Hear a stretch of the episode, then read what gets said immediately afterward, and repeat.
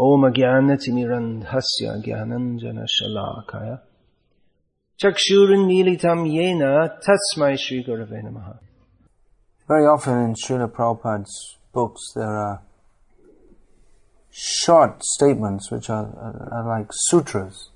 They're very powerful uh, statements, although stated uh, briefly and simply. Here in this purport we have the sentence, Bhakti Yoga is the purification of the senses. Now we've probably often heard this or read this. And in reading through Bhagavad Gita as it is, we might just read this and not really take much note of it because we think it's a very ordinary statement. But if we're reading attentively and prayerfully, then each sentence and each word will, will hit us. In this statement, Srila Prabhupada sums up the essence of bhakti yoga and puts everything clearly in perspective.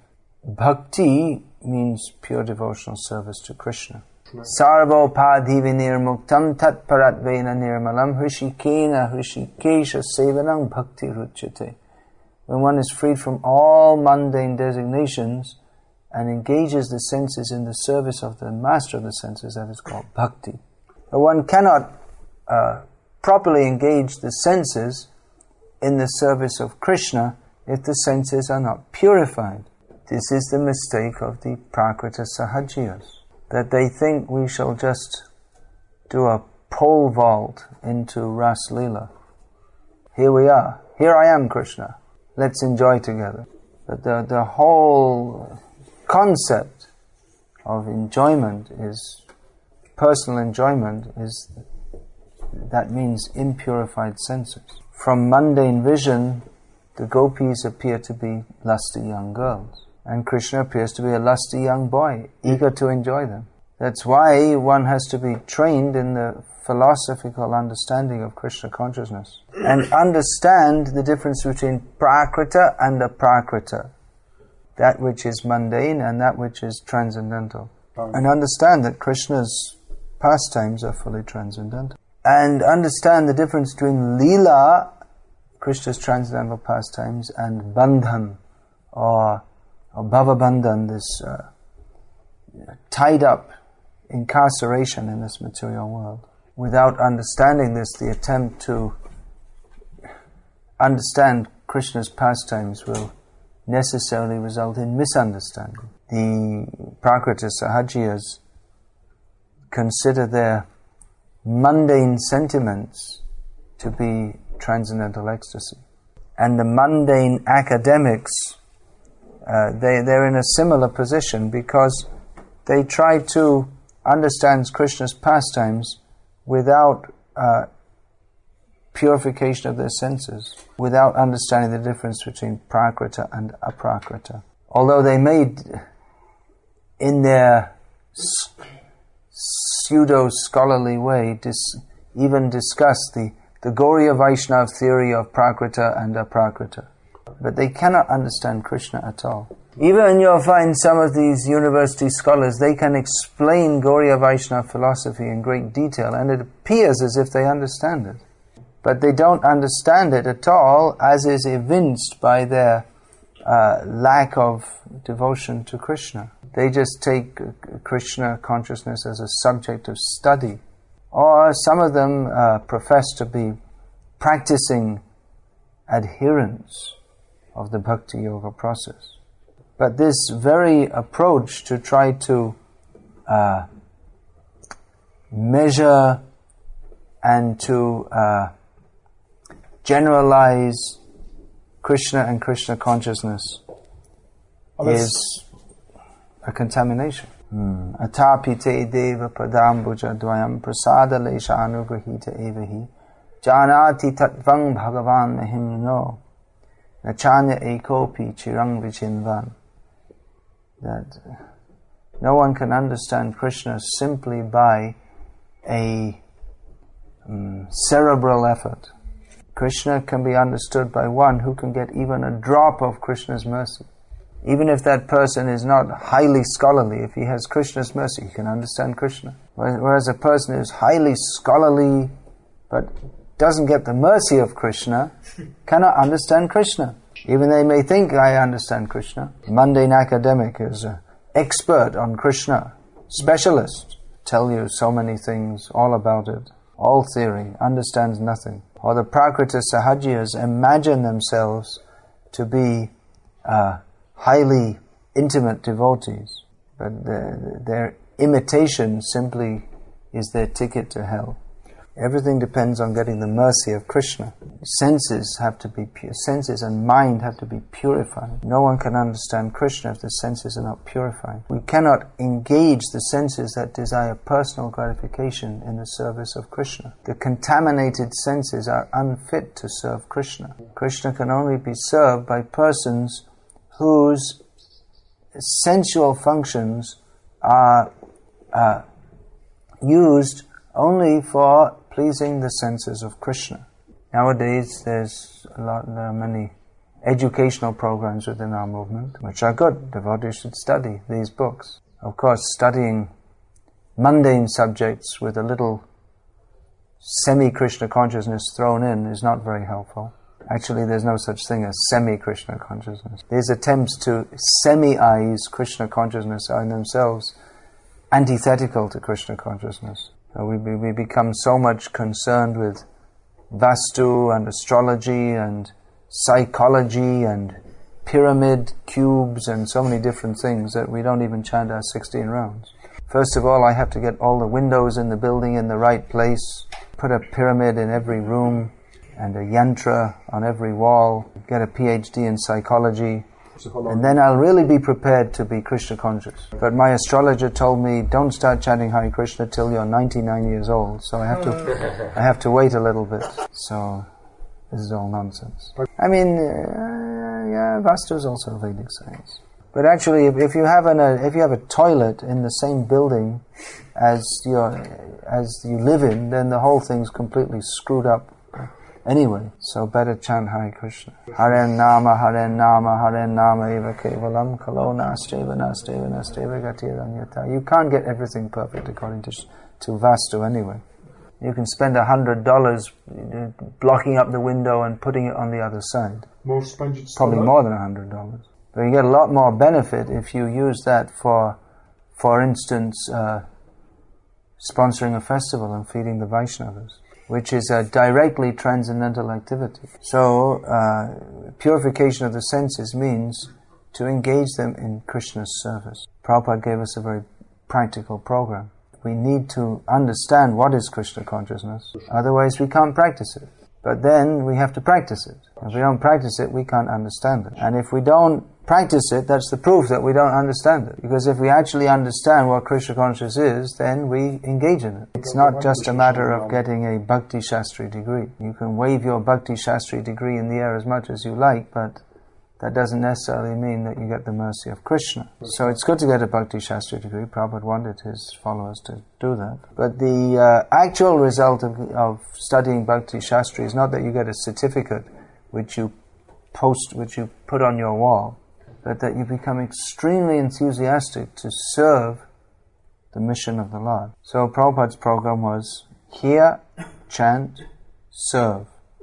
This will purify our existence. If we think we can just sit and study all day, that, that won't work actually. Because the senses are by nature active. And we are used to an active kind of life. So if we think I'll just sit and study all day, then the senses will agitate. We have to engage them in Krishna's service. That will purify us. There's no use to uh, simply study, study, study, but then no control. The, the, the mind is not controlled. On the other hand, Krishna consciousness is not just simply working without understanding what we're doing. We have to hear and uh, understand what is this philosophy. But everything should be aimed at purification of the senses. Purification of the senses is synonymous with and is uh, typified by the desire to serve Krishna for his pleasure. That is possible by taking to the process of bhakti yoga. Very practical. the senses are engaged in the service of Krishna. We desire to see objects that are that are uh, attractive to our sense of personal enjoyment. The whole pornography business, huge business all over the world. Also, advertisements which show pictures of beautiful women, shows the outside of beautiful women. If you show from the inside, it's not so beautiful. Take the most beautiful woman in the world and take off the skin, it won't look so nice. Same thing, just minus the skin, which is not much actually, it's very thin, but it no longer looks beautiful, it looks actually horrible. It's like, like something out of a horror movie. Anyway, the whole uh, the whole pornography and advertisement business is based on providing attractive material for the eyes. That should be the, the desire to see the beautiful or the attractive form of the opposite sex should be replaced by the desire to see the beautiful form of Krishna, the desire to hear uh, pleasing music that we think is very nice should be replaced by getting a taste for hearing the music that Krishna thinks is very nice.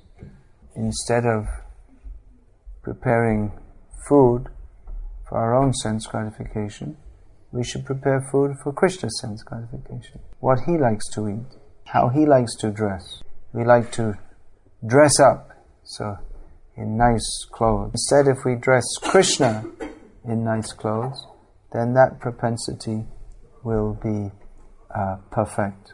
And this way the senses become purified, and one develops love for Krishna, always thinking, how can we please Krishna? What, what can we do to satisfy Krishna? And when this attitude becomes manifest at every moment of our lives, and that is perfect Krishna consciousness. And that is love.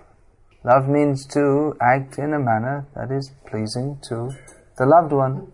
And Krishna is the natural object of love for mm-hmm. every living being. And Krishna, his love is unlimited he can reciprocate with an unlimited, he can fully and in, a, in an unlimited manner reciprocate the love of an unlimited number of jivas. Therefore, it should be understood that bhakti yoga is not a religion in the ordinarily understood sense of the term, but it is a natural process to revive the a natural propensity of the soul, which is to love Krishna.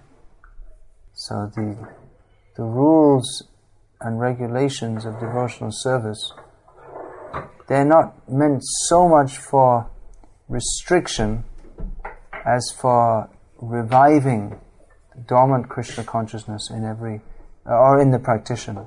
As Srila Prabhupada said, Krishna consciousness is not an artificial imposition. The means and the end are the same the means of reviving Krishna consciousness is Shravanam, Kirtanam, Vishnu, Smaranam, hearing about Krishna, chanting about Krishna, remembering Krishna.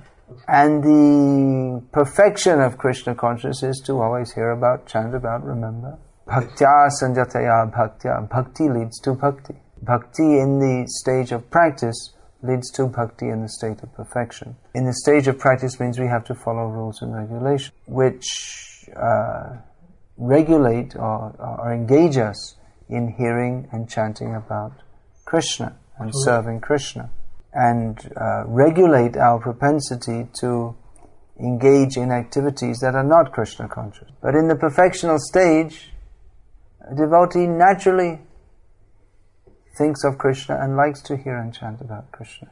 Nevertheless, even in the perfectional stage, a devotee in this world generally follows all the rules and regulations of devotional service. Just to set a good example for others who need to follow these rules and regulations. And also because the rules and regulations, they, uh, they naturally engage one in activities which even liberated souls like to do, namely hearing and chanting about Krishna. So this is the wonderful process of Krishna consciousness. In the beginning it may seem somewhat difficult, because we are accustomed to engage in activities for sense, personal sense gratification. And there may be difficulties in the execution of our Krishna consciousness, such as sometimes we feel tired, or we may have some psychological disturbance or whatever. Various difficult situations may arise, which is normal in this material world. It is a place of difficulty, just in case you didn't know this. Just thought I'd remind you. Because Maya is very strong, and uh, as soon as we get a little relief from the difficulty of material life, we start to think, actually, it's wonderful. There were severe floods in Poland a few years ago, right? This area also was flooded, but uh, then it goes away and people go on with their normal life of, you know, eating sausages, drinking beer, and they think life is wonderful. In Poland, in the summer, if there is a summer, not much sun, this is wonderful. Forgetting that what the winter is like. And in India, the summer is, uh, in, in Europe, people think the summer is very nice, but in India, the summer is very difficult. We were in Mayapur this summer. This, summer means it's already finished in India, because now the, that means April, May, beginning of June, like that. And in the middle of June, the rain comes and the summer's finished. But in Mayapur was unusually hot this year. So I was told. It was like 40, 45 many days. So there, there are various difficulties. Eh? But we tend to forget that is the nature of Maya. As soon as there's a little relief from difficulty, we think, oh, now let me enjoy life. So sometimes devotees get discouraged when there are difficulties in devotional service. But we should understand that these difficulties actually help us to advance. The materialist thinks, well, if there wasn't this problem and that problem and the other problem, then I could be happy in this material world. And the neophyte devotee thinks, well, if there wasn't this problem and that problem, and the other problem, then I could do bhakti more easily. But what we actually see is if there's no difficulty or no pressure of service, that uh, mostly devotees, they just go to sleep or they don't practice Krishna consciousness very serious. Um, when I first joined the temple in Bhaktivedanta Manor, there was one godbrother who had been working very hard for many weeks, and uh, he was actually becoming like physically exhausted. So he got permission from the temple president that you just take as many days as you like, and you just don't do anything. You just read all day. So he was very enthusiastic to read, and he read all day for about two days, and then after that he started sleeping all day. Of course, it's better to have a balanced program of reading every day and serving every day. But the point I'm making here is that we, we tend to think that, well, you know, if I if I didn't have so much pressure or so much difficulty, then I'd do better in bhakti. But as Prabhupada said, this is a pushing movement. And that pushing helps us to become purified if we can surrender to it. And sometimes it hurts but that pain can sometimes be purifying also. The uh, doctor's needle hurts, but it is beneficial also. So, engagement of the senses in the service of Krishna's senses, in the course of that we are going to be tested.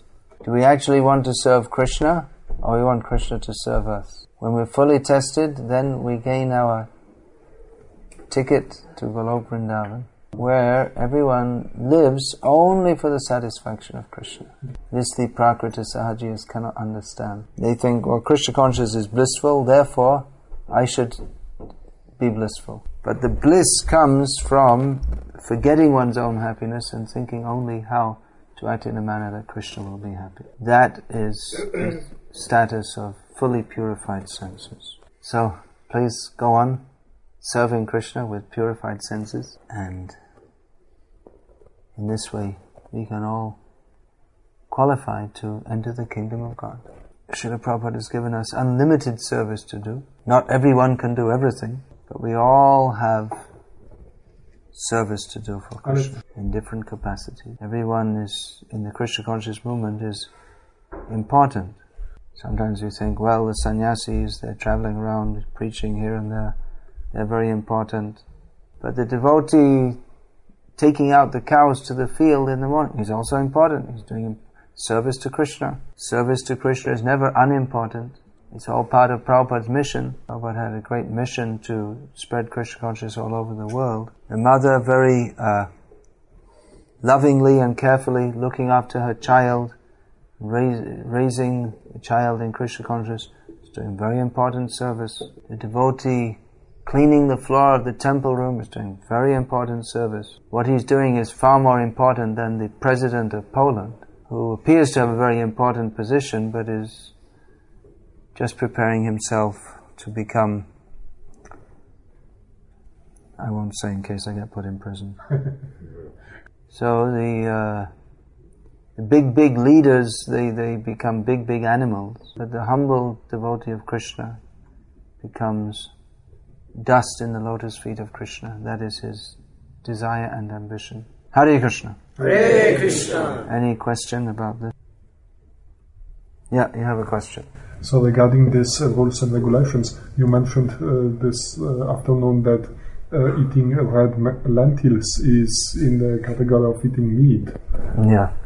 So can you explain? Well, that's called, yeah, that's called amisham. It's not exactly meat, but it's in the same category of forbidden food. Prabhupada explained because it's too, it's very high protein. Prabhupada uh, also said that soya, soya beans is very high protein. He said that's also not suitable for devotees. Can't be offered to the deities. Some devotees like to have this imitation meat made from soya beans. Is that popular in Poland? It's not suitable to offer to Krishna. Not suitable for devotees. Hmm. All right, Hare Krishna. All glories to Srila Prabhupada. Oh, another question. All right. How we can study Prabhupada books more effectively? With the desire to serve. If we read with the desire, praying that please uh, guide me how I can serve better, and that then we can read very nicely. Yes. Hare Krishna. I finished. No more questions coming. became fixed in this desire. There's so many how how can we how how to how can we how can we be sincere how can we be determined well a, a generic answer to all these how to questions is to uh, associate with devotees who have the qualities that we desire to develop. I've finished that. All glories to His Divine Grace, Srila Prabhupada.